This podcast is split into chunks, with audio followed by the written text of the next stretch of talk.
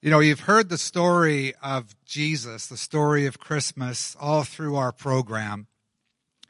And uh, this is actually the, the fourth Sunday of Advent. We've been involved at, through the season of Advent doing the different themes. The first Christmas, the first uh, theme of, of the month was uh, the theme of hope. And then after that was peace. And then last week we talked a little bit about joy. And the last theme of Advent, which means to look forward to Christmas. And now, of course, Christmas is just a couple of days away. But uh, this is the theme of love today. And I just want to talk really briefly about that, if I, if I may. And then when I'm done in about five minutes or so, we'll have the, uh, the worship team, the, the choir come on back and they'll be sharing with you their closing, uh, their closing numbers. But there's a scripture in First John chapter 4 uh, verse and verse 9. And this is an interesting scripture to me, and I, I really want you to hear this. God showed how much He loved us by sending His one and only Son into the world so that we might have eternal life through Him. I'm already on slide three. Uh, Roseanne, if you could please. And that is really what Christmas is about. You know, there's, if you watch any of the sappy Christmas movies, they all talk about the real meaning of Christmas, and somehow it doesn't really come out necessarily in most places. But Christmas is about Jesus Christ coming into this world as a gift from God to us. He grew up and he lived this wonderful life that he lived, and then he died on the cross for our sins. And that is what Christmas is all about, so that we can have eternal life. God loved us so much he sent his son. And the, the next slide goes on to say in verse 10, this is real love. Not that we love God, but that he loved us and sent his son as a sacrifice to take away our sins. Christians don't think they're better than other people. At least we're not supposed to think that. We're, uh, we're growing, we're learning, we have God's uh, empowerment to help us when Jesus comes into our life. He sets us free from different bondages and, and all of that. But we're, we're not, we're all here in the same sort of level playing field of people who need to be forgiven, people who need to experience God's mercy.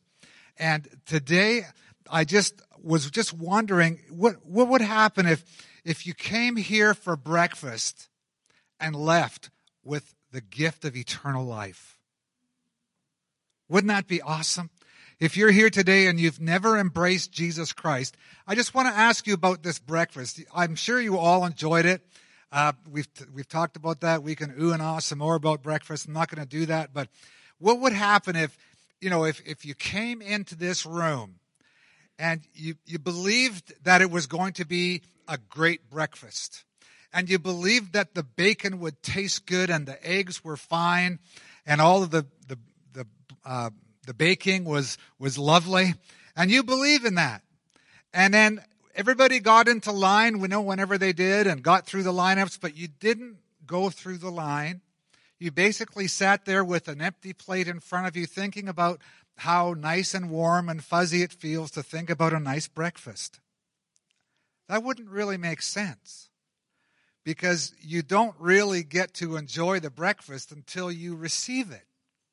And that's the same with God. A lot of us here, we believe that God exists. We believe there's a God. Some people say, well, you know, I, I believe in God, but I'm not so sure about that Jesus stuff. And other people say, well, I, I believe in Jesus. He was a really good person, but I'm not very religious. I don't really believe that, that there's a God. But for those of you that are here, if you believe that there's a God, you believe in Jesus Christ, that He came and died for you, that's great. But there's something that's, that's really important. And that is just like coming here for the breakfast, you've got to partake. And the Bible says whoever believes and receives Jesus Christ, those are the ones who have the authority and the right to become the children of God. And it's important today to realize that we need to embrace God's love. God's love is here for every one of us, equally God loves every single one of us. God loves you so much. But He wants you to receive that love, not just to believe in it, not just kind of think about it. It's nice when you're in a jam, you can kind of throw up a prayer or two, but God wants to, to love you and for you to share in his love. There's one more scripture I want to share with you. That's 1 John chapter 5. You know, this is what God says about his son Jesus Christ. This is what God has testified. He has given us eternal life, and this life is in his son. Whoever uh, whoever does whoever has the son has life, and whoever does not have God's son does not have life. I know it's a, busy time and it's going to get busier here in the next uh, 15 minutes or so. But don't allow this moment to pass you by. I'm going to pray a prayer right now.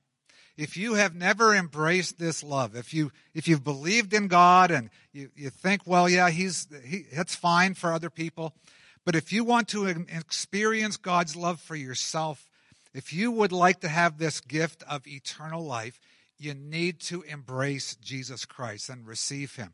You need to turn away from your old ways and turn toward God. And it, it does require a change. It's a change of a change of direction, a change of focus, not on my good works or you know your good works, but a focus on what what the gift of Christmas is all about. That Jesus Christ came into this world to provide a free gift of eternal life for anyone who will believe and receive. So I'm just going to pray right now, and then we're going to have the musicians come back up. But if this is your heart to pray, if you'd like to receive Christ, you you do that on the on the inside, and then afterward, I'd like if I'd like to talk to you more about that. If this is something that you're interested in, all right. Let me pray for you and and with you, Heavenly Father. We thank you that Christmas, Jesus Christ. And we don't always get it right, but Lord, you sent your son to die for us so that we could have all of our sins forgiven and that we could have eternal life. This life is in Jesus Christ, the Son.